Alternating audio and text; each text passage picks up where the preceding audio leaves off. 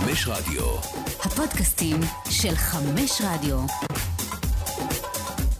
עולים לרגל, פודקאסט על כדורגל ישראלי. עולים לרגל, פרק מספר 159. אתה באמת סופר את ה... ה counter סופר. אה, הבנתי. שאני סופר. אה, טבלת ייאוש כזאת בבית. יש לי טבלת ייאוש לדברים אחרים. אה, בוקר טוב, בוקר חרא, חרא של בוקר. אנחנו מתעוררים כולנו לבשורות נוראיות. אה, כמו ששמעתם, יונתן כהן עדיין במילואים. אז הבאתי את הרכש הכי טוב שאני יכול להביא. האיש שיודע הכל, תומר לוי. היי, תומר. אהלן, באמת יום קשה. כבר מאתמול הבנו שזה הולך להיות יום קשה. בדרך לפה, אמרתי לעצמי, טוב, אבל איך אנחנו אומרים לך לדבר על כדורגל?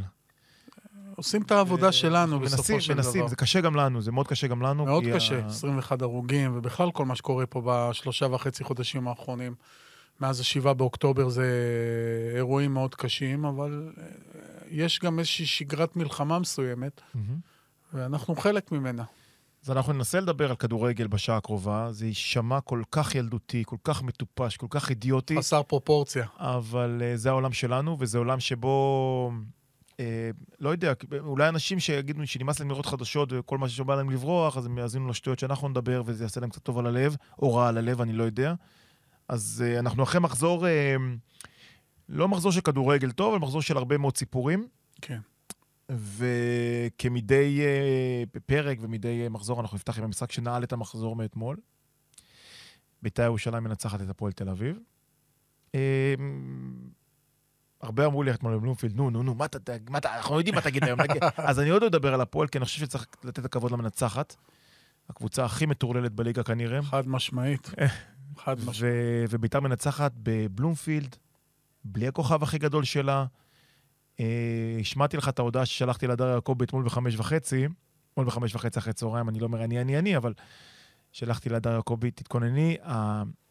בטוויטר יש את הטיוטות, אתה מכין את הציוץ מראש בשביל לצייץ בדקת כן. הציוץ שלי היה אה, מאמן בלי שחקנים, ניצח בקלות, שחקנים בלי מאמן, וזו הכותרת שלי מאתמול. אבל ניתן את הכבוד למנצח, יוסי אבוקסיס, ולמנצח על בית"ר ירושלים. קודם כל, תשמע, יוסי אבוקסיס הגיע למשחק הזה, בכלל ביתר הגיע למשחק הזה עם הגב לקיר. זה שבוע שהגדירו אותו, שבוע שבסופו אתה יכול ללכת לים. כי ביתר ירושלים, גם אם היא הייתה מפסידה אתמול והייתה מסתברת במאבקי תחתית, אז בסדר, אנחנו יודעים שזה קורה לה לפעמים, ובתחילת הפלייאוף התחתון היא כבר, אה, זהו, שמה דגל ומתחילה לתכנן את העונה הבאה.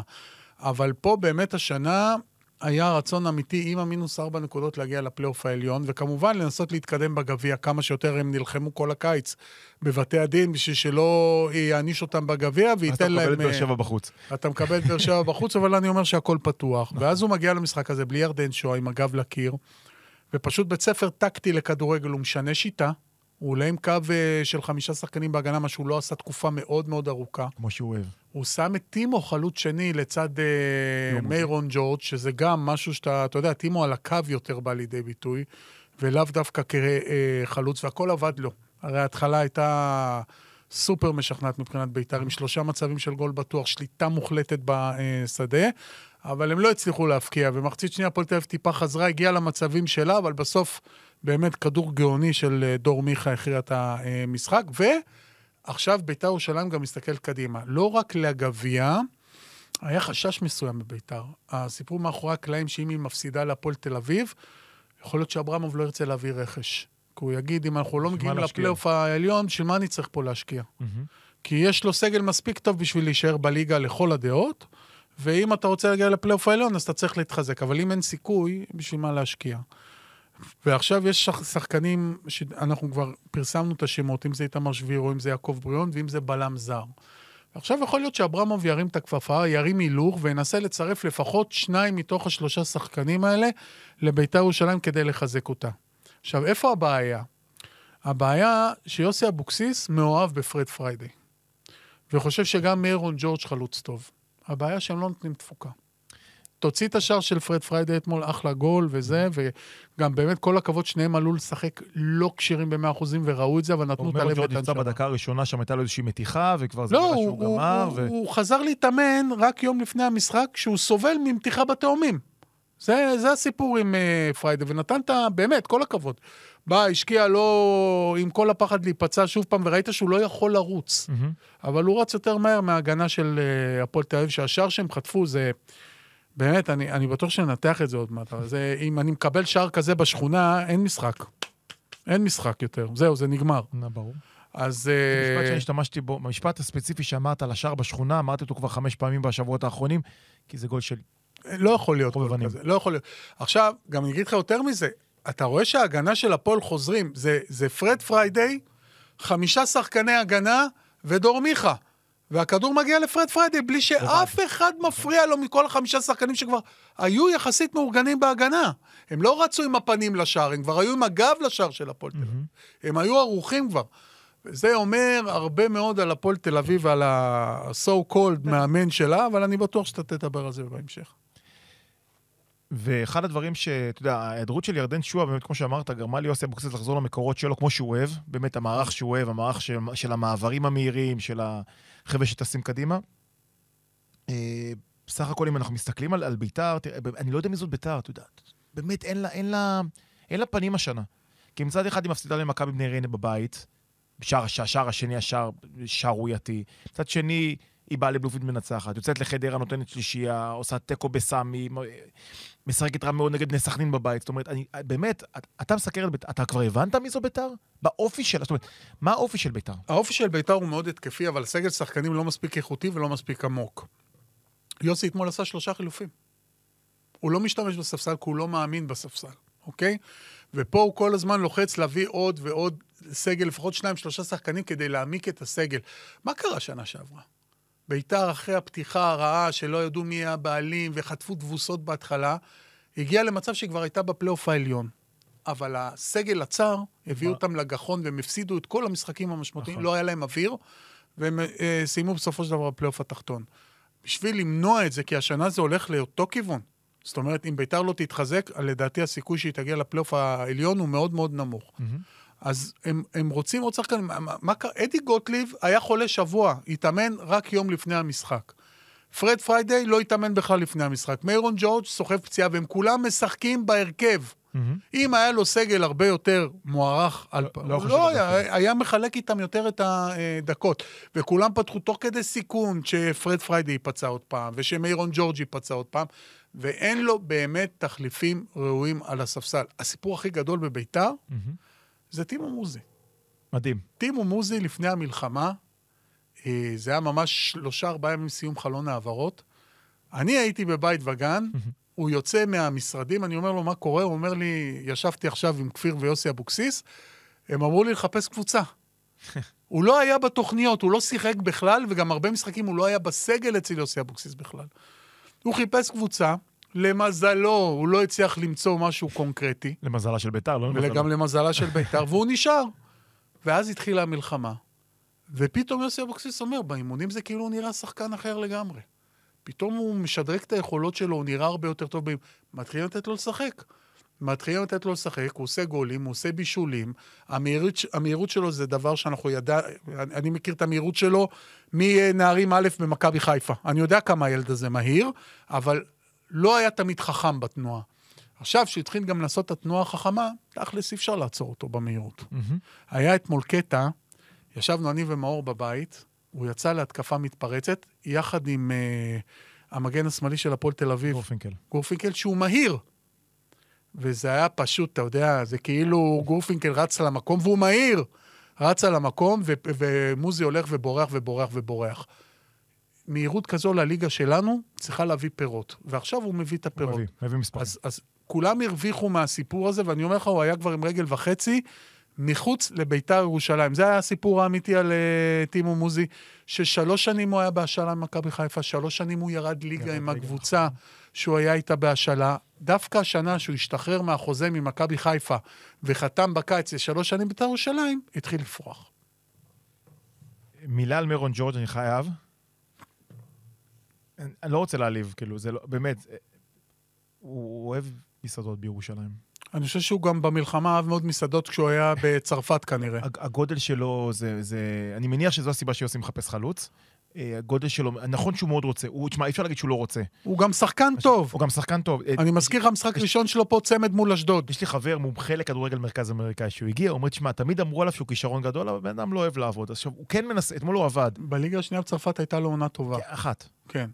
אבל הוא, בשביל שביתר ירושלים תפיק ממנו יותר, ביתר ירושלים צריכה איזה הוא scorer. צריך לו- לרדת זה- גם אה, במשקל, אני אספר לך סיפור, אנחנו במנהרה אחרי אחד המשחקים בטדי לפני איזה חודש, כי אני לא יכול לזכור, כל שלושה ימים יש משחק, אז אני לא זוכר בדיוק איזה משחק זה היה, ואנחנו רואים את פרד פריידי יוצא, ויוצא אחריו עוד מישהו, ואני אמרתי למישהו שם, שבהתחלה חשבתי שזה אח של פרד. ואז התברר שזה מיירון ג'ורג', כי הוא לא נראה כמו שחקן כדורגל מבחינת הגזרה. פיז. והוא שחקן, באמת, יש לו יכולות ויש לו זה. הם לא נותנים מספיק גולים, וזה מה שעוצר. אתה לא יכול להחזיק שני שחקנים זרים בהתקפה, ושניהם לא נותנים לך מספיק פריידי זה השער תפוקה. השלישי של העונה, בסך הכל. בדיוק. לא. אז נכון, הוא עושה עבודה, ויוסי יוסי באמת אוהב אותו. כי הוא אומר שהוא משחרר שחקנים אחרים, והוא עושה עבודה עם הגב, והוא מפנה את ה... והוא לוקח תשומת לב. הכל נכון, אבל בסופו של דבר, כשאתה מביא חלוץ זר, אתה רוצה גולים, אתה רוצה בישולים, ומזה אנחנו לא רואים אה, מספיק. יפה. ויוסי אבוקסיס, מה שהוא עשה אתמול בגדול מעבר למערך, הוא מבחינתי אמ, לקח ולעס את בורחה למה וזרק אותו הצידה. עכשיו, אני אה, כבר מעייף להגיד אה, כמה האיש הזה אינו ראוי להיות מאמן כדורגל בליגת העל, צר לי. זה מאוד מאוד מצער. זה לא, עובדתית, לא מספיק טוב, פשוט. זה לא. מספיק טוב. הפועל תל אביב עם 2 מ-21. זה מאזן אימים. ואתה צריך להסתכל על הסגל. אתה אומר סגל למקום רביעי, אני חושב מקום שישי, אוקיי? אבל זה לא משנה את העובדה שזה לא זה ולא זה מבחינת ה- בדיוק. המטרות. עכשיו, תח... אני, אני חזרתי אחורה לראות מתי קרה מקרה שהפועל תל אביב הובילה בסוף המחצית הראשונה. זה היה נגד הפועל פתח תקווה לפני תשעה מחזורים. עכשיו, כשקבוצה לא יורדת פעם אחר פעם, פעם אחר פעם, פעם אחר פעם, ביתרון למחצית הראשונה, זה מראה על הכנה לקויה. נכון. מה שראינו אתמול בדקות הראשונות של בית"ר ירושלים, וזה בית"ר מאוד מוגבלת. עוד פעם, דיברנו שועה ודיברנו פריי, דיברנו, אמרת, הם בקושי היו... מוכ- הכנה מינימלית למשחק הם לא עשו. חד משמעית. הפועל תל אביב הייתה מבוהלת בדיוק כמו שהיא הייתה נגד הפועל ירושלים בטדי, בעשר דקות הראשונות, בדיוק כמו שהיא הייתה בדרבי, בדיוק שקורה לה פעם אחר פעם אחר פעם אחר אבל, פעם. אבל עכשיו, יכול להיות, סתם אני זורק עכשיו, אני לא סנגור שלו, כן? אבל רודריגז משמעותי. ואלטמן, פחות משמעותי. לא, רודריגז מעל הכל. לא- לאו דווקא מבחינה מקצועית, ברור שמקצועית הם שחקנים טובים, אבל ברוגע הזה שאתה מדבר עליו, באחריות, ב- ב- בלתת שקט לשחקנים האחרים שהם על הכנה, המגרש. זה הכנה, אתה יודע, זה- עם כל הכבוד, תראה, אמרתי את זה פעם אחר פעם, ובורחה למה אה, הונחת לסיטואציה באמצע, בתחילת המלחמה, ולקניס עזב, אנחנו מכירים את זה, ואני זורם עם חנסול. הוא אמר, תשמע, אי אפשר להביא פה מאמן, אני רוצה רק מאמן זר. לא יהיה מאמן ישראלי בהפועל, אני אומר את זה כבר חודשיים, שלושה, אנשים אוקיי. צחקו עליי קצת, לא יהיה מאמן ישראלי. זה בעיה. ברור שזה בעיה. הונחת לצורך הסיטואציה. מבחינתי, גדולה של מנהל טוב, זה לבוא להסתכל במראה, להגיד, אוקיי, טעיתי. הפאק הזה עליי, שגיתי, אני צריך לתקן. וזה מה שחנסו לא עושה. בורחה למה כרגע, מבחינתי זה כמו לתת לאדם שעשה שלוש יחידות מתמטיקה וקיבל 60 במבחן, להיות מרצה בטכניון. אמרת את זה אתה. הבנתי. זו, זו הסיטואציה.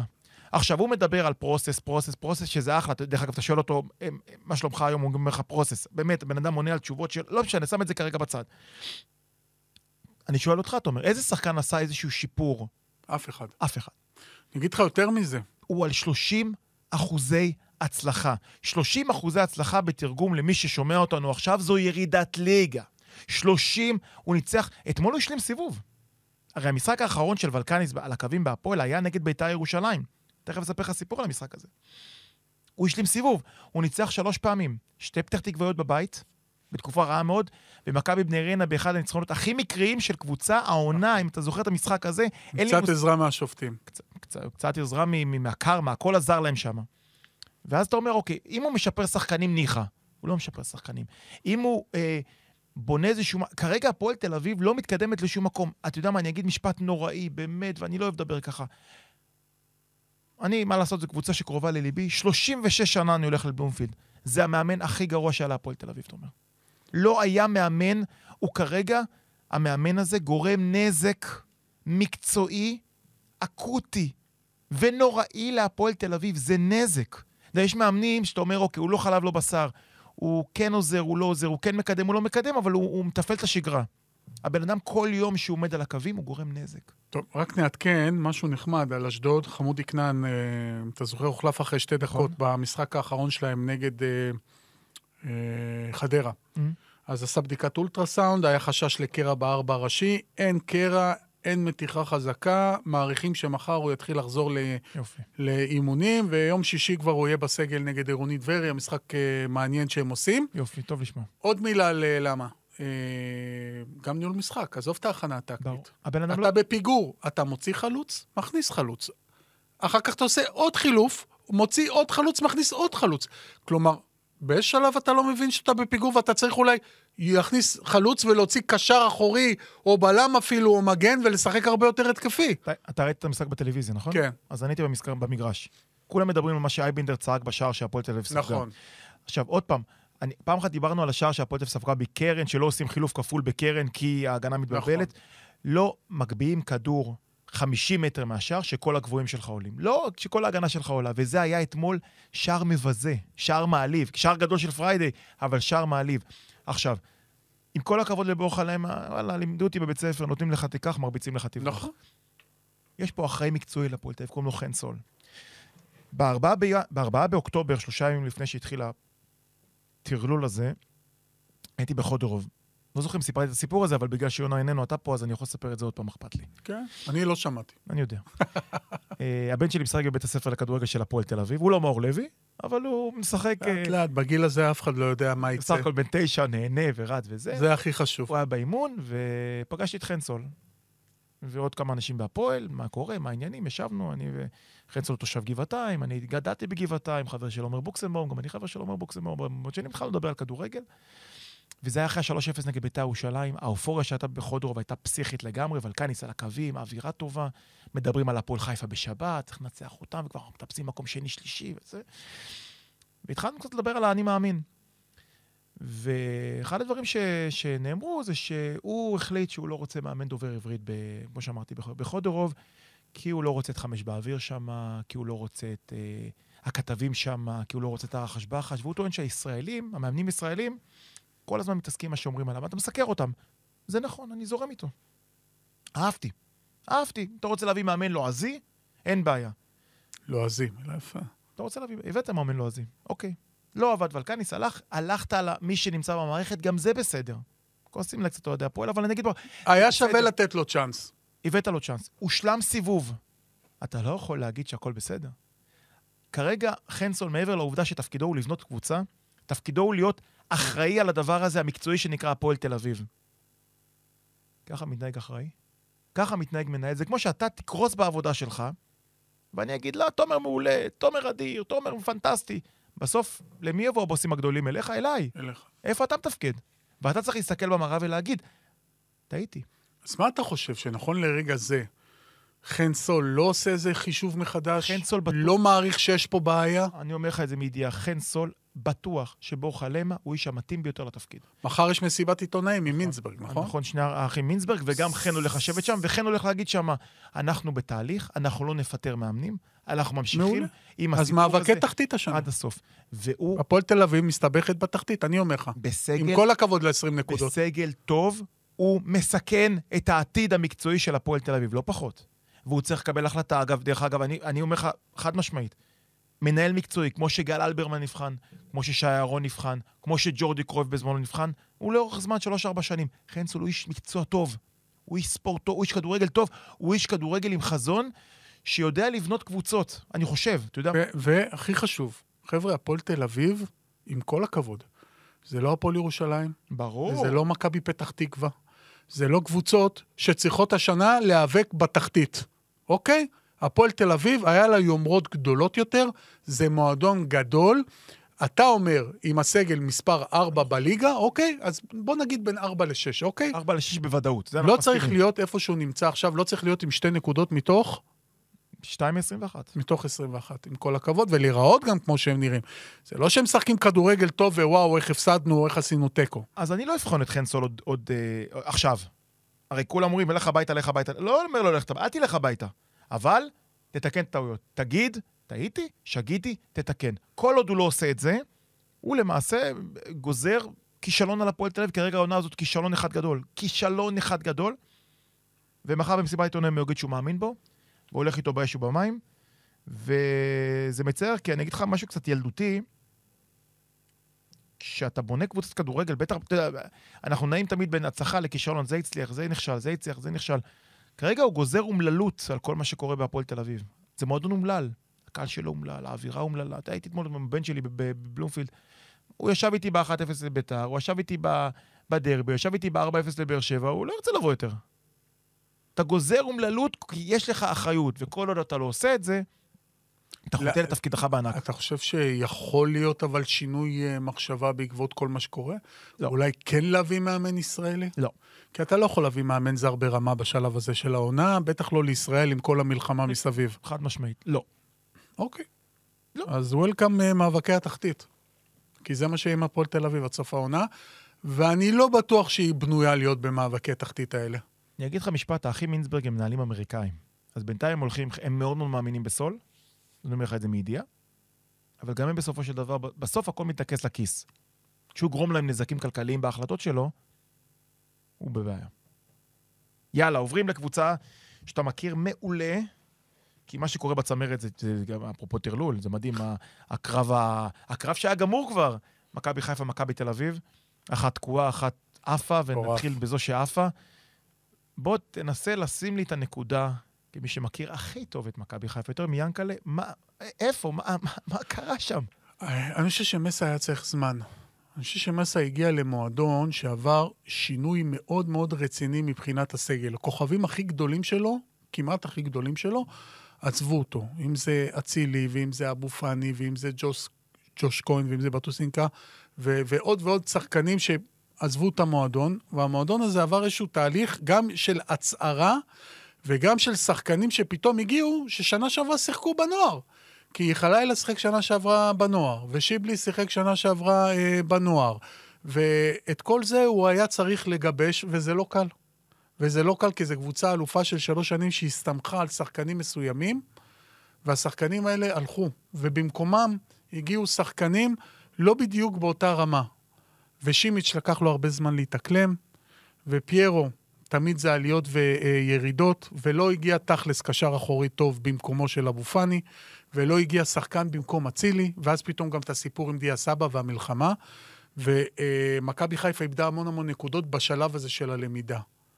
אני כל הזמן טענתי שמסיידגו מאמן טוב, כי הייתה הצלחה באירופה, ולהביא את מכבי חיפה עם הסגל הזה בתחילת השנה לשלב הפלייאוף של ליגת האלופות, מבחינתי זה הצלחה. Mm-hmm. להביא את מכבי חיפה לשלב זה שבפברואר היא תהיה עדיין במפעל באירופה, זה הצלחה. לקחת את הסופרקאפ, זה הצלחה. אבל אז פתאום נוצר פער של עשר נקודות. ואז אתה אמרת, מכבי חיפה זה בסדר אם היא לא תיקח אליפות, אבל בחודש דצמבר לא להיות תחרותית, זה בעיה. Mm-hmm. זה בעיה גדולה. הם סגרו את הפער הזה של עשר נקודות בעשרה ימים. כי מכבי תל אביב התחילה לאבד נקודות, ואתה פתאום רואה שמכבי תל אביב משחקת פחות טוב, רוביקין לא מצליח להביא פתרונות, ואנחנו נדבר על זה בהמשך. Mm-hmm. מסי מצא פתרונות להכל, השחקנים, מצא את התלקיט שלו, השחקנים נכנסו לתלם, ואני אומר לך בפירוש שהם מאוד מאוד אוהבים ומכבדים את מסיידגו. ומה שאתה ראית את החיבוק שלו שם עם אה, שרון שרי, שהוא הקפטן הבלתי מעורר של הקבוצה כיום. אתה מבין איזה עבודה מסי עושה, וכמה השחקנים מעריכים אותו. עכשיו, היו שמועות במלחמה, אם לא המלחמה, הוא היה מפטר אותו. אני מכיר את ינקלה שחר מצוין. הוא היה מסיים את העונה במכבי חיפה, רק אם לא הייתה קטסטרופה מקצועית. מה זה קטסטרופה מקצועית? שמונה, תשעה הפסדים רצוף. רק אז אולי מסיים. בשום מצב אחר, ינקלה לא היה מפטר אותו והיה נותן לו לסיים את העונה. כי ינקלה, בראש שלו, חושב כמו אייקס. הוא אומר, גם אייקס, לא כל שנה תיקח אליפות, ויאנקלה גם חווה את זה. היה לו כבר שלוש אליפויות, ואז ירידה, שתי אליפויות, ואז ירידה. נכון. הוא אומר, אנחנו נבנה כאן קבוצה טובה עם הצעירים ונמשיך. הכל היה בסדר מבחינת ינקלה. מי שחושב אחרת, לא מכיר את ינקלה שחר, לא יודע איך הראש שלו עובד, לא יודע איך המערכת הזאת שנקראת מכבי חיפה עובדת. עכשיו, הכל התחבר. מסיידגו להערכתי, מאמן להרבה שנים. אני אומר לך את זה חד משמעית. לדעתי, כרגע הוא יהיה מאמן מכבי חיפה בשנתיים, שלוש הקרובות. אני רואה את זה ככה, אני יודע לא שזה... משנה גם- מי תיקח אליפות. לא משנה אם הוא לא ייקח אליפות, גם אם הוא לא לוקח אליפות השנה, אבל מכבי חיפה תחרותית מול מכבי תל אביב, הוא המאמן שנה הבאה. ואפשר יהיה שנה הבאה גם לחזק לו הוא טיפה? יותר. חתום? מה? הוא חתום? אני חושב שהוא חתום לעונה. אוקיי. יהיה, אה, יהיה אפשר לחזק לו יותר, ופתאום אתה תראה שחלילי יהיה יותר טוב, ופיינגולד שמצוין יהיה יותר אז טוב. יפה, אז, אז אתה גונב לי, כי, כי קודם כל צריך להגיד, מכבי חיפה פצועה וחבולה בצורה... זה לא יאומן מה שקורה עם הסגל. שלה. עכשיו, יכול להיות, עכשיו, לא שחס וחלילה אני מאחל לפציעות, אבל יכול להיות שכל ההיעדרויות האלה עזרו לו קצת לסדר את ההרכב הקלאסי שלו. עכשיו, דיברת על פיינגולד. אוקיי, הרי, הרי הנה, דיברנו קודם על למה ששחקנים מתקדמים. מבחינתי, מעבר לעובדה שמכבי חיפה חזרה למרוץ, מכבי חיפה מקדמת שחקנים. עכשיו, פיינגולד, הוא שיחק תשעה משחקים בהרכב, תומר, שמונה ניצחונות ותיקו, שמונה פעמים מכבי חיפה עם רשת נקייה. עם אילי שהוא פיינגולד שיחק בהרכב. חלק מגן וחלק בלם במשחקים האלה. חלק. ש... שברוב המשחקים, אבא של ההגנה סק נסע לאליפות נכון. אפריקה. סק, עכשיו- עלי מוחמד, ג'אבר, שמע, זה אה, פיירוש היה קצת אה, פצוע. אה, חזיזה... אף אחד לא מדבר כבר על חזיזה ועל שורנוב. נו. שורנוב הגיע לפה כמחליף לאצילי. נכון, נו, אתה מבין? אף אחד בכלל לא מדבר עליהם כבר. השחקן פיינגולד, שהיה שחקן שכביכול בהתחלה לא נספר ולא ממש מצאו לו את התפקיד, בא מסי, שם אותו במרכז, רוב, הפעמים כאחד משלושת הבלמים, והגנה, מכבי חיפה לא מקבלת גול ארבעה משחקים. זו אותה מכבי חיפה שקיבלה בצרורות בתחילת השנה. אתה מגיע עם כזה הרכב עבוד- למכבי נתניה, זו עבודה של מאמן. ואתה מנצח 4-0 וצריך להיגמר המשחק 8-0. אני אומר לך, אני ראיתי את המשחק, ואני אני אומר למאור בבית, בואנה, תומר צרפתי, הופעה ענקית של שוער. הופעה ענקית, עם ארבע גולים, ארבעה שערים שהוא חוטף. הוא נתן שם הצלות מטורפות במשחק הזה. עכשיו, דיברנו עוד פעם על ההכנה של הפועל תל אביב למחציות הראשונות. מכבי חיפה, חצי שני, תומר, ספרתי, אם אתה לוקח את התוצאות שלה בחצי הראשון, זה 21-9. מכבי תל אביב, למשל, זה 14-8. מכבי חיפה מפרקת קבוצות. אגב, שים לב, מדקה 30 עד דקה 45, 14 שערי ליגה, כמעט פי שתיים מכל קבוצה אחרת. זאת אומרת, יש לה דקות במשחק שהיא מדליקה את הלחץ שלה ומפרקת. עכשיו, דיברת על פיינגולד, הכי קל לדבר על חלילי.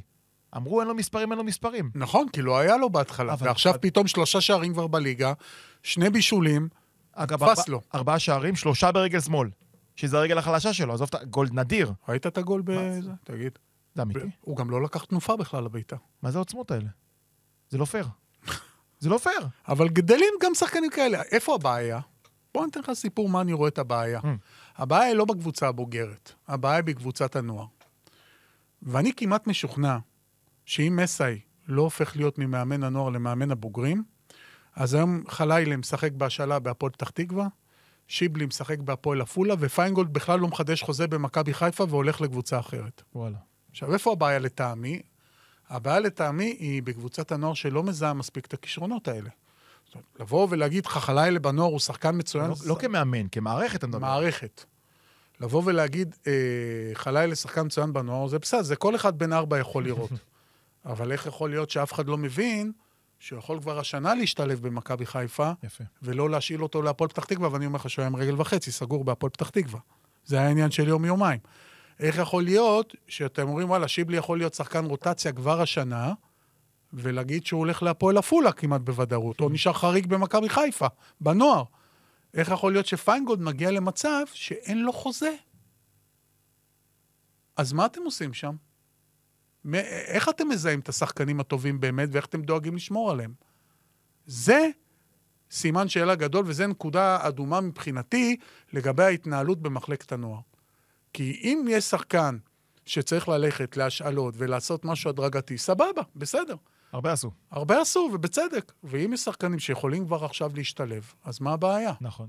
זה, מסאי אמר, אוקיי, לקחתם, לקחתם, לקחתם, תביאו לי לפחות את השחקנים האלה, אני חושב שאני יכול לשלב אותם. אם זה מאמן אחר, הוא אומר, תביאו לי שחקנים עכשיו, לא מעניין אותי, אני לא רוצה שחקנים מהנוער. ואז הם הולכים ועושים השאלות. כי אצל ברק זה לא היה. ויכול להיות ששחקן כמו... ברק זה לא היה. ברק לקח את מאור מהנוער, אנחנו היינו בטוחים שמאור יוצא להשאלה שהוא סיים גיל נוער, והוא אמר לו, לא, אתה נשאר פה, אתה מתאמן חודשיים, אתה לא תשחק, אחרי חודשיים אני אתחיל לשלב אותך בהדרגה, וזה מה שהיה. וזה מה שהיה. ואז שנתיים וחצי במכבי חיפה בקבוצה הבוגרת, כובש, מבשל חלק מהרוטציה, הכל טוב, עד שאתה יודע, מגיע הרגע שאתה אומר, אני רוצה כבר להוביל קבוצה. כן. ואז אתה לא יכול להישאר במכבי חיפה, ויכול להיות שהוא גם לא יחזור למכבי חיפה, אבל זה חלק מהתהליך. מצד שני, אחד כמו חלילי, הוא היה הולך עכשיו להפועל פתח תקווה, לך תדע איפה הוא הולך. זה לא תמיד עוזר להם להתקדם, לפעמים זה מעכב להם את ההתקדמות. אם הם כבר מוכנים להיות בקבוצה כמו מכבי חיפה. ופה יש מישהו בנוער, אולי זה המנהל המקצועי כמובן, עוד אנש שצריכים לשים את היד על הדופק ולדעת מי כבר עכשיו מוכן ומי לא. שפיינגולד מגיע בלי חוזה, זה בעיה. שחלילי צריך ללכת להפועל פתח תקווה, זה בעיה. זה אומר שמפספסים.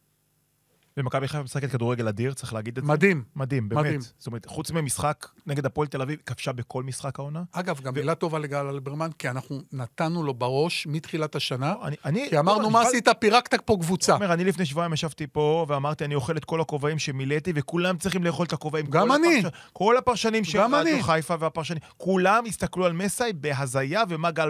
גל אלברמן עשה. וואלה, שאפו, צריך להגיד. אמרנו, לא אמרנו, בואנה, הוא פירק פה קבוצה, פה סגל מדהים, הוא פירק אותו. עכשיו, גם מכבי חיפה, כמו שאמרנו, לקח זמן להתחבר, אז זה היה נראה לא טוב. אבל היום, כשאתה מדבר על מסה ואתה אומר אחלה מאמן בצדק, אתה צריך גם לתת מילה טובה לגל אלברמן. חד משמעית. כי הסגל הזה, אני לא בטוח שהוא לא יותר טוב מהסגל של מכבי תל אביב, עם כל השחקנים הצעירים שיש פה עכשיו, עם כל הפציעות. והסגל הזה נמצא כרגע נקודה ממקום ראשון. יש מפעל קונפרנס גם בפברואר, יש סופר קאפ, הגיעו לפלייאוף של ליגת האלופות, עמדו בכל המטרות, ומכבי חיפה מאוד תחרותית, ואולי הקבוצה היום, צריך להגיד את האמת, מקום שני בליגה, אבל הכי טובה בארץ מבחינת איכות הכדורגל, וכאן גם צריך להוריד את הכובע בפני גל אלברמן, ולהגיד לו, למרות אולי טעויות כאלה ואחרות, נגיד עם איתמר ניצן, ולא לתת ישר מההתחלה את המפתחות לשריף כיוף. כי היה לי ברור... אמרת את זה בקיץ. היה לי ברור את הפוטנציאל שיש לו, היה לי ברור שהוא יצליח. אז טעויות קטנות כולם עושים. אבל בתכלס, כרגע גל אלברמן, משחק אותה. אגב, גם דין דוד בעונה מפלצתית, אף אחד לא מדבר על זה. דוד, חמישה- תן לו לשחק. תן לו לשחק. חלוץ מהספסל לא ייתן לך גולים, זה לא אני המצאתי את זה. בעונה אתה מפלצתית. נותן לו לשחק, אין מישהו בארץ, נכון, יש את הקטע עם הנבדלים, סבבה. אין מישהו בארץ שמריח שערים כמו דין דוד. אין חלוץ, אולי ערן זהבי. דין דוד, אם היה מקבל את הדקות של ערן זהבי, אני לא בטוח שהוא לא היה כבר עכשיו בליגה בדאבל פיגר. אז יפה, אז, אז חיברת אותי יפה למכבי תל אביב, כי מכבי תל אביב תקועה לגמרי. אה, התחושה שלי, אני אומר לך, זה, זה שפשוט קצת נגמר לה בבטריה. קבוצה תשושה לגמרי. עכשיו, הסתכלתי, מכבי חיפה... ש... למה שלא תיגמר לה בטריה, אבל? יפה, אז זהו, מכבי חיפה שיתפה מתחילת העונה, תומר, 27 שחקנים. כמה שיתפה מכבי תל אביב? 22. זה הכל, זה ההבדל. זה ההבדל. מצד אחד נורא החמאנו לרובי קין שמצא את ההרכב שלו, אבל זה ברור שזה לא עובד, כי השחקנים תשושים. מכבי תל אביב ומכבי חיפה, אגב, שתיהן עברו את ה-30 משחקים בעונה, כשהייתה לנו פגרת מלחמה גם באמצע. למעשה הם עברו סוג של פגרה, זו עונה פיזיולוגית לא נורמלית. וזה מורגש. עכשיו, אבל איפה אתה המאמן יפה. והמנהל המקצועי לצורך העניין, שאתה יודע שאתה בלחץ מטורף של משחקים, שאתה יודע שתהיה לזה השפעה מכרעת מבחינה פיזיולוגית, ואתה לא משתף יותר שחקנים. עכשיו, לא... תגיד שאין לו. אושר דוידה לא יכול לקבל עוד דקות? אושר דוידה נראה לי שם אכזבה מקצועית. סבבה. יונתן כהן, חבר'ה, יונתן לא כהן. משחק. דרך אגב, זה בסדר, אני חושב, אני חושב, יכול להיות שרוביקין אומר לעצמו, טוב, עשיתי רוטציה נגד חדרה והפסדתי נקודות בבית נגד חדרה. זה יכול לקרות. אז, אז אושר דוידה ויונתן כהן מחדרה לא יכולים לקבל דקה? אז יפה. אז נוצר מצב שהם מגיעים למשחקים, אין כמעט חילופים. השינויים הם מינוריים תוך כדי. אז נכון, יש מכבי עם מילסון ומכבי מיל, מיל, בלי מילסון. סטטיסטית זה נשמע הרבה יותר מפחיד. עם מילסון הם ניצחו 13 מ-14. בלי מילסון הם 50 ומשהו אחוזים. אז אתה יכול להגיד, וואו, עם כל הכבוד, מילסון הוא, הוא שחקן אדיר. תגיד, איך היה עידו שחר שפתח שלושה משחקים בהרכב? הוא היה מצוין. היה בסדר גמור. והם ניצחו את כל המשחקים איתו, כולל את הארבע אחת בסוף נכון, ב- שלושה, באשדוד, נכון. והוא היה ממש טוב. איפה הוא? למה הוא לא משחק מאז? בטח שוונוברים שפתח את העונה אדיר בירידה. אז למה הוא לא משחק? שאלה מצוינת. איך יכול להיות שהוא לא משותף כמעט במשחקים היית- האחרונים? גם רובי קין יכול להיות סובל מחוסר ניסיון. גם בשבילו זה מאמן, זה, זה משרה הוא ראשונה. לא זה מנהל את. הסגל בצורה טובה, חד משמעית, אני חושב שעל זה אין ויכוח. אין ויכוח על זה שהוא נופל בניהול של הסגל. עם שחקנים כמו יונתן כהן, אושר דוידה ועידו שחר, בשלושה משחקים האחרונים שהקבוצה לא מצליחה, לא מצליחה. לא מקבלים דקות, אז יש פה בעיה. או שהוא לא מאמין בהם, ואני לא מבין למה. כאילו, אני לא אומר לך עכשיו, אוקיי, יונתן כהן צריך לפתוח, אבל תכניס אותו דקה 70, 75 שלא הולך, אותו דבר אושר דוידה, אותו דבר עידו שחר. אוקיי, אתה לא חושב שעידו שחר צריך לפתוח. אתה הולך עם ונוברם, סבבה. אבל אם ונוברם לא טוב, עידו שחר לא יכול להיכנס? אין לי תשובות.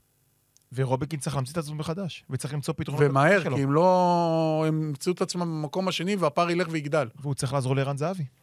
צריך לעזור לערן זהבי. ערן אני זהבי... דווקא חושב שדור תורג'מן, זה שהוא פותח עם ערן זהבי, אמור לעזור גם לערן זהבי. ברור, חד משמעית, אבל גם ערן זהבי יכול לנוח, אני אגיד את זה בשקט, הוא יכול כן. לנוח קצת, לא קרה כלום. זה בסדר. עכשיו, גם ערן לא ילד, לא ילד, הוא בתקופה פחות טובה, הוא בירידה, הוא עדיין כוכב על, אין בכלל ספק. מה זה, זה כוכב הכי גדול של הכדורגל הישראלי. תעזור, אתה צריך לדאוג לזה שהוא ייתן את המאה אחוז, שאתה תפיק ממנו את המאה אחוז שלו. כרגע ערן זהבי בירידה מסוימת, אני לא אומר לספסל אותו, למצוא את הדרך. יכול להיות שהוא עייף גם. הוא עייף. בני אדם. שלושה, כל שלושה ימים משחק, בן אדם יכול להיות עייף. ולכן, מכבי תל אביב הגדולה אין לה פתרונות? שאלה אני, מצוינת. מה שהפחית, מה שהפחית, מה שהפתיע אותי במשחק בין מכבי חיפה למכבי תל אביב בבלומפילד, זה היה פערים. זה היה שמכבי חיפה שלטה 90 דקות באופן מוחלט במשחק הזה. משהו שלא היינו רואים, גם כשמכבי חיפה לקחה שלוש שנים אליפויות, לא היינו רואים שליטה כזו. נכון. וזה הצביע על הבעיה שיש למכבי תל אביב, שאגב, מאז הוא לא מצליח לפתור אותה. זאת אומרת, זה התחיל משחק לפני מול חדרה, וזה נמשך מאז גם ב-4-2 ב- מול הפועל תל אביב. בוא, לא התרשמתי יותר מדי. לא התרשמתי יותר מדי, כי הפועל תל אביב כמעט עשו 3-2 כבר במחצית הראשונה, שהם חזרו משתיים. יש פה בעיה מסוימת. עכשיו, לבוא ולהגיד שהגענו למלא מצבים על פתח תקווה והיה חסר מזל, אז זה התעלמות מהבעיה, וזה רק יחמיר את המשבר של מכבי תל אביב. כי מכבי תל אביב לא שיחקה טוב מול הפועל פתח תקווה. לא, לא, לא, הגיע למצב, הפועל זה פתח נכון, תקווה, אבל- בק- בוא, אם, שמע, זה כמו שתגיד לי, מכבי פתח תקווה ניצחה את מכבי חיפה אה, בסיבוב הראשון 3-2, אבל מכבי חיפה הגיעה למלא מצבים. ברור, ברור, ברור. ברור. ברור שמכבי תל אביב תגיע למצבים נגד הפועל פתח תקווה ותחזיק בכדור 80% מהזמן. אבל מה היא עושה עם הכדור ולאיזה מצבים היא מגיעה, זה לא מספיק. זה לא מספיק. וכך נתון, מכבי תל אביב כובשת 35% מהשערים שלה בחצי הראשון. 35 בלבד. זה כלום. תיזכר במחצית הראשונה נגד ריינה, שבעיטה ראשונה למסגרת הם ישבו, וגם זה בגלל טעות של שוקרני. ותגיד, גם מכבי תל אביב פותחת את המשחקים שלה לא טוב, ואחר כך ללכת לרדוף, בעיקר נגד קבוצות קטנות, שמושכות זמן, שלוקחות, זה מקשה. אבל זה בדיוק הסיפור. הי- זהו, עכשיו, אני נזכר... זה לא רק העיבוד נקודות. אתה יודע מה נזכרתי? נזכרתי ב-1-0 של מכבי תל אביב בבאר שבע, שאם אתה זוכר, בטרנר, כן. מדקה ראשונה מכבי תל אביב התנפלה על באר נכון. שבע, נתנה לה ביסים, הובילה ביתרון מאוד, מאוד מוקדם, ואז קצת לקחה ואז אחורה. בעשרה שחקנים, באר שבע הייתה צריכה להשוות. בסדר, לא משנה, אבל מכבי תל אביב באה, אנחנו נעלה ליתרון תוך רבע שעה 20 דקות. וזה משמעותי. עוד יתרון, עוד, עוד נקודה שחייבים לס... איפה דן ביטון? נכון. איפה דן ביטון? עוד פעם, אין רוטציה. אין מספיק רוטציה. עכשיו, בכל המשחקים האלה, מכבי תל אביב גם לא יותר טובה מהיריבות. אוקיי, נגד הפועל פתח תקווה היא הגיעה ליותר מצבים.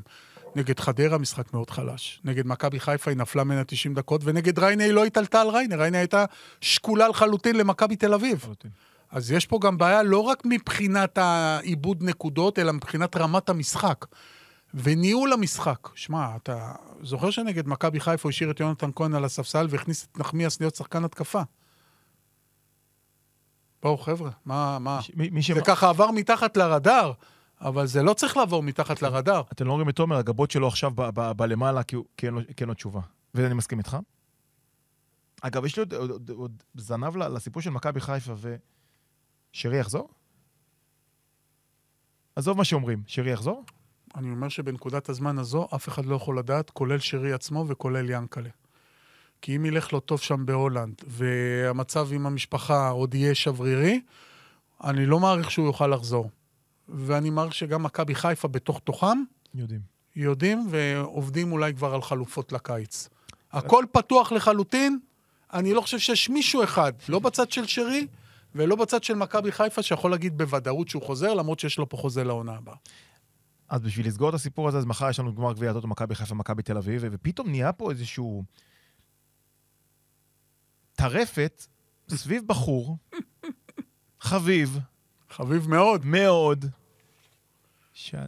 ש... אני, לא, אני לא יודע מי זה. ליאור קאסה. ליאור קאסה. ליאור קאסה, בן 18 מהפועל ירושלים, שיחק העונה 506 דקות בליגה סך הכל. אה, כל, זהו? כל הקריירה, זאת אומרת, היה לו עוד חצי שעה, תוסיף חצי שעה כל משנה הקריירה, שעברה. הוא בן 18. בן 18, עוד חצי שעה משנה שעברה. עוד אחד מהילדים המוכשרים של הפועל ירושלים, שזיו אריה, יאמר לזכותו, נותן להם במה. אה, מי זה? שיש פה, שיש פה, צריך להגיד, אנחנו נמצאים, אנחנו מקליטים את הפרק ביום שלישי, אנחנו בעיצומו של קרב שליאור קאסה כרגע יושב בבית שלו בירושלים, בהנחה והוא גר בירושלים. הוא מדבר עם מיץ' בטלפון, ינקלה בקו השני, וכולם מנסים, ל- בוא, בוא, בוא, ואני אציע מיליון יורו, ואני אציע 1-2 מיליון. יש פה ריב מטורף בין מכבי חיפה למכבי תל אביב והשחקן, שאנחנו לא מכירים.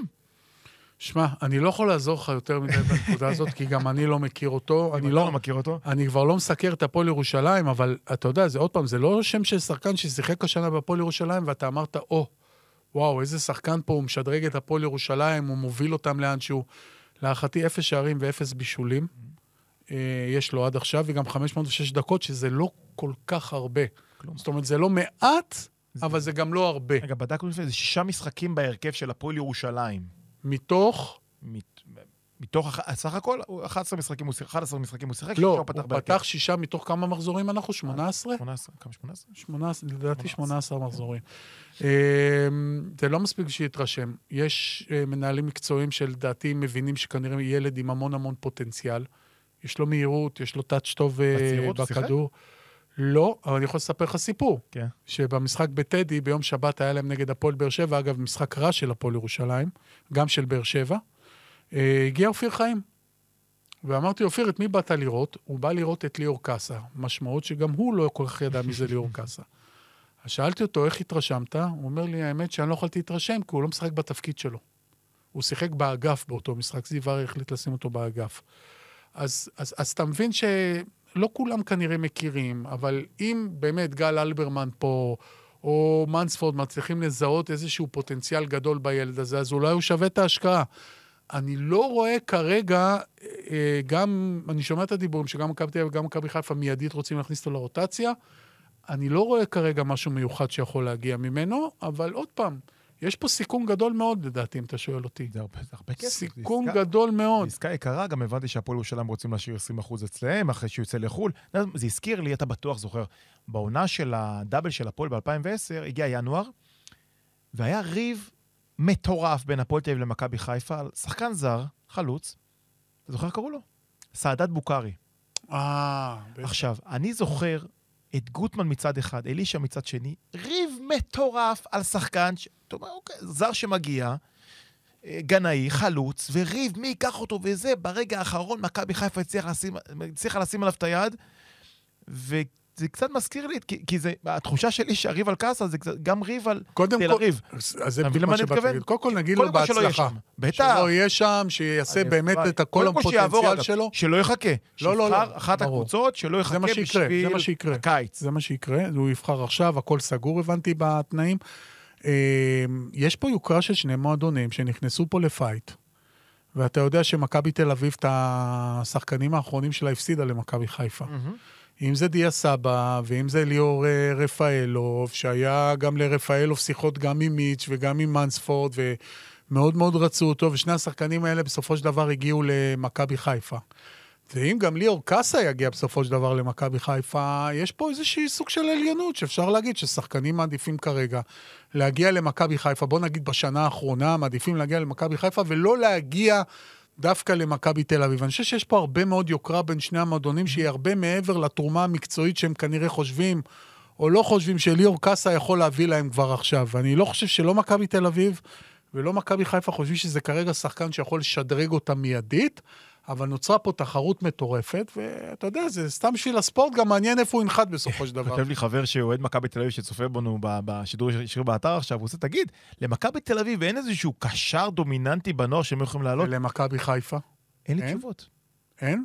למכבי חיפה אין קשר דומיננטי?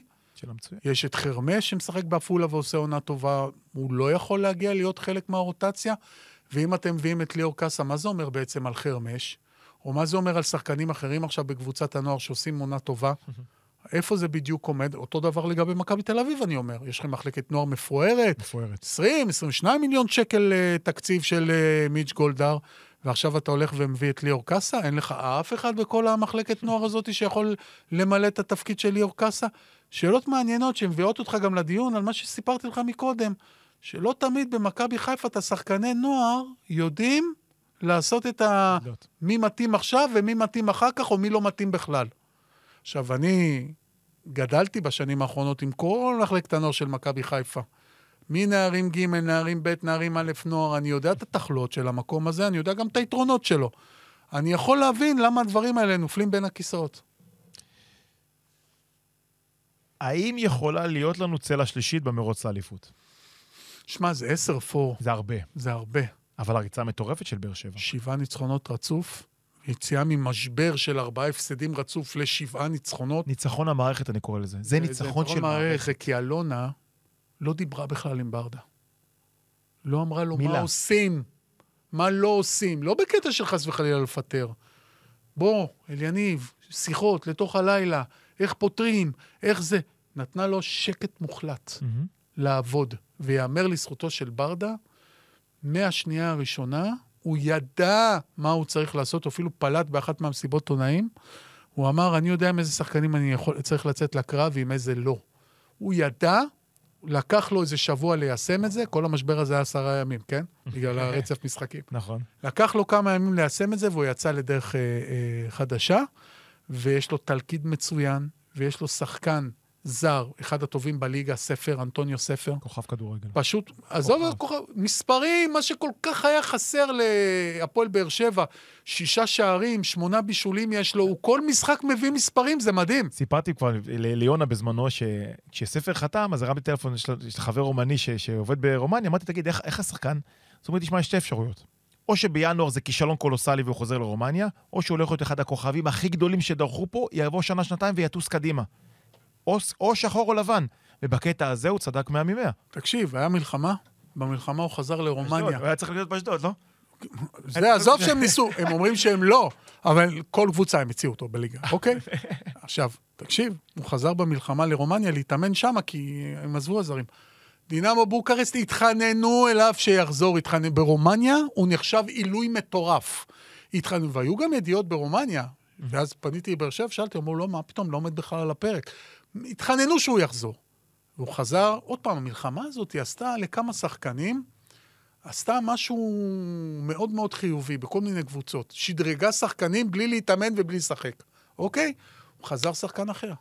יש לו בעיטה מטורפת מהמקום. מטורפת. הוא מבשל גול אם הוא רואה משחק, הוא מהיר, הוא מתקל, הוא אגרסיבי, עושה הכל. הוא מחויב בצורה... והוא נהנה, אתה רואה שהוא כן. נהנה מכל רגע תחת ברדה ובכלל בבאר שבע. עכשיו תראה, אני כרגע לא הולך רחוק מדי, גם באר שבע בראש לא הולכים רחוק מדי, וגם ברדה כל הזמן אומר, חבר'ה, עם כל הכבוד לשבעה הניצחונות האלה, אם אני לא מביא שחקן שניים להתקפה, אנחנו באיזשהו מקום נעצר, זה לא ימשיך ככה. זאת אומרת, הוא דואג גם, כשהברזל חם, להכות בו כדי להביא את הרכש שהוא כל כך רוצה, על מנת לחזק. בבאר שבע יש רק ארבעה זרים, יהיה חלוץ. בלי חלוץ. יהיה חלוץ. יהיה חלוץ זר, תשע, קודם כל זה הדבר שהוא הכי שואף אליו. מהמם. הם הביאו את uh, מקסימום לוי בלם, הם הביאו את... Uh, החזירו את אורדדיה מגן ימני, uh, הרמני יחתום. אבל אתה יודע, זה לא ה... זה לא ה-game changer שהם צריכים, ואם הם באמת יביאו חלוץ, והפעם הם באמת יפגעו בול עם חלוץ זר, אז אה, יש סיכוי שהם יכולים אה, לקראת הפלייאוף אולי פתאום להפוך להיות צלע שלישית. עכשיו, אני לא יודע אם... מה הקטע של אה, אליניב ברדה להמציא מגנים ימניים? שיחוק אדיר. כי הוא עשה את זה עם שגיב יחזקאל, ואמרנו, מה אתה עושה? והפך אותו למגן ימני אדיר, אז אני אומר לך שפוקו יותר טוב. ופוקו זה הברקה. עכשיו, פוקו, אני זוכר, אני ראיתי אותו במשחקים הראשונים בתחילת העונה שהוא הגיע, באמצע שש, אגרסיבי. מתקל, מצוין. ואז שמנו אותו מגן ימני, ואתה אומר, מה- לעזאזל שם הוא אותו עושה מגן שם? ימני, כי אין לא היה לו מגנים ימני. אין בעיה, אין בעיה. שם אותו מגן ימני בתפקיד אחר. ואתה יודע מה עושה, עזוב את הבישול, בוא, הוא גם ייצב את ההגנה. עזוב את הבישול. באר שבע הייתה חוטפת מלא. הוא הפך את לופז לשחקן יותר טוב. נכון. זו המשמעות, כי מה שקורה, צריך להגיד, באר שבע עובדת בצורה כל כך אינטליגנטית. כי כשפוקו עולה... מאוד מאומנת. מאוד, כי זה ברדה. מאוד כי מאומנת. כשפוקו נמצא בעמדת המגן הימני, לא ניכנס עכשיו טקטיקה שמקטיקה, כי זה לא באמת מעניין, אבל הוא, הוא מיישר את ה... הוא מצטרף לבלמים ומאפשר ללופז להיות קורנו. או לקורנו להיות לופז. השחקן שמחזיק את הקו בצורה מושלמת מצד שמאל, ולופז בשבועות האחרונים, נראה הרבה אדיר. יותר טוב. אדיר, ופוקו השער שלו, מה שהוא עשה ליאו, בוא, יאו זה לא פראייר. יאו, האמת, אני פשוט מעד, על הוא. מעד, ראית, הוא נכון. החליק טיפה וזה נתן לו את הקיקסטאר לעקוף אותו בהתחלה, וכמעט הוא השיג אותו. יאו זה אבל הרבה זה לא רק זה, הבישול. עצמו היה בישול פנטסטי ברמה מאוד גבוהה. אני מדבר על החלק ההגנתי. סוגר לגמרי, בגלל סגור. שהוא שש אגרסיבי, הוא מבחינה הגנתית עושה עבודה אדירה. אי אפשר לעבור אותו. אי אפשר לעבור אותו. חד משמעית, אני אומר לך, אי אפשר לעבור אותו. וכל פעם ברדו אומר, כן, זה פתרון לכמה... מ-" עזוב, זה המגן הימני, הבכיר של הפועל באר שבע היום, נקודה. יפה. באר שבע יכולה לבנות למעשה סגל בקיץ בלי מגן ימני, ברדה יבריק, כן. ימצא מישהו, ישים אותך כן. אולי, אולי אותי, אולי. ויהיה לה מגן ימני מצוין. אה, הרבה שאלות היו, אה, למכבי חיפה יש את אה, דין דוד, ולצורך העניין רפאלוב כמוצאים לפועל. מכבי תל אביב מן הסתם ערן זהבי, תורג'מן. אני שאלתי את עצמי הרבה, מי המוציא לפועל, מי, מי את הדו-ספרתי בהפועל באר שבע? אז נכון, יש את חתואל, שהוא מכונת שערים, איך מכונת שאתה שערים. מסתכל על זה. חד משמעית. אבל אולי באר שבע לא צריכה מוציא לפועל, כי כל פעם זה מישהו אחר. לפועל באר שבע יש העונה, אתה אומר, 11 כובשים שונים ו-11 מבשלים שונים. עכשיו, זה ביום שבת זה הגנח, ושבוע לפני זה זה החתואל, ושבוע לפני זה זה היה עדן שמיר פתאום משום מקום, נגד לא, אבל עדן. יש לו את הגולים האלה כל שנה. בסדר, אני אומר שההתפזרות של השערים בסגל של באר שבע, מד... וסטויאנוב, שהיה כבר גם, גם הוא ככה רגל וחצי כבר אה, אמר, תן לי לברוח מפה, ופתאום הפך להיות שחקן מאוד דומיננטי. פתאום אתה רואה עוד פעם בבאר שבע, התלכיד, אין לה כוכב על אחד, לא יהיה, אין לה כוכב על אחד. אבל אין לה תשע. נכון. אין לה תשע. היה איזה משחק לפני שבוע שסטויאנוב שיחק תשע. אז אתה יודע, אתה מבין, עם כל הכבוד לחתואל, שהוא משחק על הקו גם יותר טוב, וגם עושה את התנועה לאמצע וזה מצוין, אתה צריך עדיין את העומק. בשביל העומק הזה אתה צריך תשע טוב, אין לך כרגע תשע, אין לך בכלל, יש לך את אה, אלון תורג'מן. אבל אלון תורג'מן, קשה לו נורא. גם הוא לא ממש תשע, בוא, הוא יותר כן, אבל אתה יודע, הוא, לברוח, הוא, לא הוא, פיזי, עם הוא יותר הפציעות. הוא כבר, אה, אתה יודע, הוא כבר מבוגר יחסית, קשה מאוד. אתה צריך תשע מהיר מאוד בתוך הרחבה, שזה התפקיד שלו, שזה התפקיד הט- הטבעי שלו, ואין היום אחד כזה בהפועל באר שבע. ולא הגיוני שבקבוצה כמו הפועל באר שבע, לא יהיה לך תשע קלאסי שמשדרג את הקבוצה, ולכן זו המטרה העיקרית של אלניב ברדה, להנחית אחד כזה עד סוף חלון העברות. בקיץ התקלתי אותך ואמרת שלפי דעתך זו השנה האחרונה של ברדה בהפועל נכון. באר שבע. עדיין מבחינת החוזה, צריך להגיד, זה השנה האחרונה. חוזה כן. אני חושב ש... מבחינתו אני- נראה לך. צריך להגיד שהחודשיים האחרונים אולי שינו קצת דברים. זה לא שהוא המלחמה? כרגע יש לו חוזה לעונה בגלל הבאה, אין המלחמה לו, או בגלל הקבוצה? בגלל הקבוצה. אוקיי. אה, ברדה רצה בקיץ לצאת לאירופה. רצה להתנסות קצת אה, באירופה, יכול להיות שהוא יעשה את זה הקיץ הזה. תראה, מכבי חיפה הוא כבר לא יכול להגיע. כי מסאי לדעתי מאמן לפחות לשנתיים-שלוש במכבי חיפה. אז הוא צריך להמציא את עצמו מחדש, ואם הוא לא ירצה לעשות את זה בבאר שבע, אז הוא יעשה את זה בחו"ל. אני לא רואה אותו משחק בשום קבוצה, אה, לא רואה אותו מאמן בשום קבוצה אחרת אה, בארץ. ולגבי מכבי תל אביב, אני נוטה להעריך שאם רובי קין לא ימשיך פה שנה הבאה, אז יגיע ברק בכר. מאמן ישראלי במכבי תל אביב. מאמן ישראלי, אבל מאמן ישראלי מאוד מאוד בכיר, שמכבי תל אביב מבינים שהוא זה שיכול לעשות את ההבדל. בכר היה רוצה? מה? בכר נראה לך היה רוצה. לדעתי כן. גם מבחינת אה, דרגת, דרגת השכר, גם מבחינת האתגר המקצועי, בוודאי. אני אנצל את זה שאתה פה ונעבור לעוד צלע בצמרת, הפועל חיפה. אה, אגב, ותומר יוספי שאמור לחזור שנה הבאה להפועל באר שבע, שזה חיזוק משמעותי מאוד. הוא ירצה לחזור? לא יודע. אם הוא חוזר להפועל באר שבע, הם צריכים להבין שהוא חוזר כשחקן מוביל. כן. ואז, בוודאי שהוא ירצה לחזור. אז הפועל חיפה נגד מכבי בני ריינה, אני לא אדבר על המשחק, המשחק היה מזעזע, סוג של אה, הסכמה בשתיקה, בוא ניקח נקודה אני מרוצה, בוא ניקח נקודה אני מרוצה. אה, אגב, מלא אמרו שזה ייגמר 0-0. כן, היה רשום על זה, זה כמו ד- מה, דנמרק שוודיה, התיקו ב... כן, זה גם שתי קבוצות נורא מאומנות, שקשה מאוד להפתיע אחת את השנייה. הפועל חיפה תהיה בפלייאוף העליון השנה. כן, אם לא, זה קטסטרופה מקצועית. אה, מה סוד ההצלחה? אני חושב, אה, קודם כל, לתת לרוני לוי להמשיך שנה שנייה ברציפות, ולא אה, לפטר ולהביא מאמן אחר שיבנה הכל מההתחלה. אה, את השינויים שהם עשו מבחינת השחקנים הישראלים, אם זה להביא שוער ברמה גבוהה שלא היה להם שנה שעברה, אם זה להביא את נאור אה, סבג, אם זה להביא את אה, מייבו, בלם שמשדרג את ההגנה, להשאיר את תומר יוספי, שהם ידעו שהוא יכול להביא להם אה, פרנסה וסחורה, להביא את גיא מלמד, שזה חלוץ מוכח בליגה, ואתה יודע שהצלחת אם הבאת אותו לקבוצה בכל מקרה. ואני חושב שיותר מהכל, זה להצליח בדברים הקטנים. מה זה הדברים הקטנים? להביא אחד כמו ג'ורג' דיבה, ופתאום זה בול אחרי שהוא לא הצליח בהרבה מקומות שהוא היה.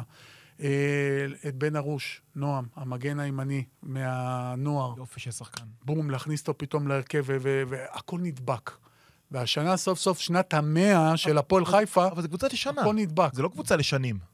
זאת אומרת, כשאתה מסתכל על הפועל חיפה כמועדון, אתה אומר, אני אוקיי, לא בטוח, אני לא בטוח, כי, כי תוציא את עומר יוספי, שהוא לא שחקן של הפועל חיפה, כל השאר שחקנים של הפועל חיפה. ואתה תעשה עונה טובה, אתה יכול להמשיך ולהישאר איתם, ואפילו לנסות בנקודות מסוימות לחזק עוד יותר את הסגל, ואז ככה אתה בעצם בונה לך סגל שהוא מאוד מאוד אה, מוצלח. אבל גם הדברים הגדולים וגם הדברים הקטנים התחברו, ואנחנו מכירים את רוני לוי. אנחנו יודעים שיש לו את הכלים, הוא בדרך כלל עושה קבוצה טובה. ובוא, בליגה שלנו, עם כל הכבוד לסגל של הפועל חיפה, אוי ואבוי אם הם לא היו בפלייאוף Mm. העליון. אז אנחנו בסוף שבוע לשם שינוי אין ליגה, אבל אין חופש, כי יש גביע. גביע. אה, וגביע אני מת על סיבוב ח', כי א' יש מלא משחקים, וב' מי שמודח אומר, טוב, לא נורא בקטנה, ומי שעולה, כאילו מי שעולה אומר, טוב, לא נורא בקטנה, ומי שמודח זה קטסטרופה. אה, המשחק כמובן זה בית"ר ירושלים, הפועל באר שבע ב- בטרנר ב- במוצאי שבת. בשלוש הפועל ירושלים, הפועל תל אביב, שזה לא יודע, נראה לי זה, זה, זה עלול- להיות חותמת של ה... תראה, הפועל ירושלים קבוצה מאוד מאוד מאומנת. מאוד. היא לא איכותית. הבעיה. של הפועל ירושלים, האיכות, אין אין לה איכות בחלק הקדמי. שח, שחקנים שהביאו אותם וחשבו שאם זה מתן חוזז ורוי, לא נותנים גולים. לא נותנים גולים. עכשיו, אתה אומר משחק, שתיים, שלושה, ארבעה, אבל זה כבר תקופה מאוד מאוד ארוכה. ובחלק הזה גם, אתה יודע, הקשר אמצע הזה שייתן את הכדורים החכמים, אז יש לך את אופק ביטון שהוא שחקן טוב, אבל אם הוא טיפה בירידה, או שהוא לא יכול לפתוח כל משחק, אין תחליף. מהמם. ו... ופה הנפילה של הפועל ירושלים, זה כמו שאתה יודע, ראיתי את המשחק אה, מול הפועל באר שבע, הפועל באר שבע הייתה לא טובה. אבל היה לך ברור שגם תשחק פה עוד יומיים, הפועל בירושלים לא תיתן גול. לא תיתן גול. שבת היא תיתן. יכול להיות. זה מה שצריך על. הראש שלי, שיונתן גם יחגוג אה, על ההעפלה ל- ל- לשמינית. אה, איפה אתה? בסכנין? סכנין, רמת השרון? סכנין, רמת השרון, משחק מאוד מעניין. מריח- רמת השרון מריח- מזכיר לך 7-0 על הפועל עפולה בסיבוב מריח הקודם. פה סירחון של הפתעה. שמע, סכנין סכנין נראית- בלחץ איום סכנין נורא. נראית קטסטרופה. אה, ראיתי את המשחק עם מכבי פתח תקווה, אני מניח שגם אתה. ראיתי את המשחק קצת, כן. לשחק מול... אה, בבית שהקהל לא מגיע, ואני מכיר את התקופות האלה, זה יותר גרוע, כי אז אתה שומע את כל ה-600-700 אוהדים שכן מגיעים, מה הם אה, מקללים ושריקות, אתה שומע את זה יותר חזק. עכשיו, לא מגיעים קהל, עוד פעם יש את הקטע הזה בין ההנהלה לקהל, וזה משבר חמור מאוד, על מה? שהם לא מרוצים מאיך? שהקבוצה נראית. גם אה, סכנין בבית לא מנצחת. זה מטורף מנצחת. שדוח על המבצר. תקשיב, דקה 55, מכבי פתח תקווה בעשרה שחקנים. אתה אומר, זה בדיוק מה שהם צריכים שיישבר טוטאלית עם כל החוסר ביטחון, והם עולים ליתרון של 1-0 בעשרה שחקנים. והם יוצאים מאוכזבים בסוף המשחק שנגמר 1-1. זה אומר אה, הכל לגבי בני סכנין. אה, כשאתה בא לשחק מול קבוצה מליגה לאומית, כל הלחץ גם ככה רק עליך. כל המתח גם ככה רק עליך, כי לרמת השרון אין מה להפסיד, ואני אומר לך בפירוש, הם יכולים לעקוץ את סכנין.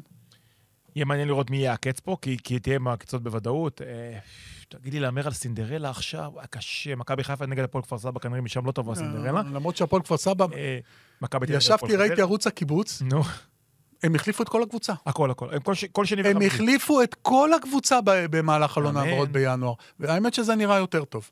הלוואי, כי אסור שכפר האמת שזה נראה יותר טוב. מאחל שלא. ניצחון יפה על עפולה בחוץ, והם אה, שחקנים שיכולים לעזור להם יותר הם הביאו. אבל זה היה מצחיק. אה, זה רגע, זה שיחק בכלל בראשון. זה ש- אה, מה השוער פה מביתר? אתה- לא מבין מה לא נכון, קבוצה.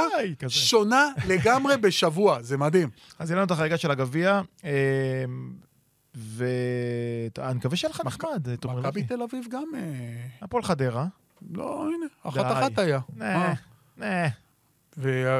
והפועל ירושלים, הפועל תל אביב, גם משחק טוב. 50-50, פתוח לחלוטין.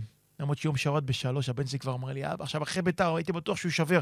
מושך לי את החולצה ככה בדרך לאוטו, אומר לי, נוסעים לירושלים, נכון? כי פעם שעברה עצרנו באבו גוש ואכלנו ארוחת צהריים כמו שצריך. אז זה מה ש... אתה מבין למה הגעת? שהבן שלך מעניין אותו עכשיו במסעדה ופחות הפועל תל אביב. נו, אתה- אפשר להאשים שם הוא אוכל, פה הוא אוכל את הלב.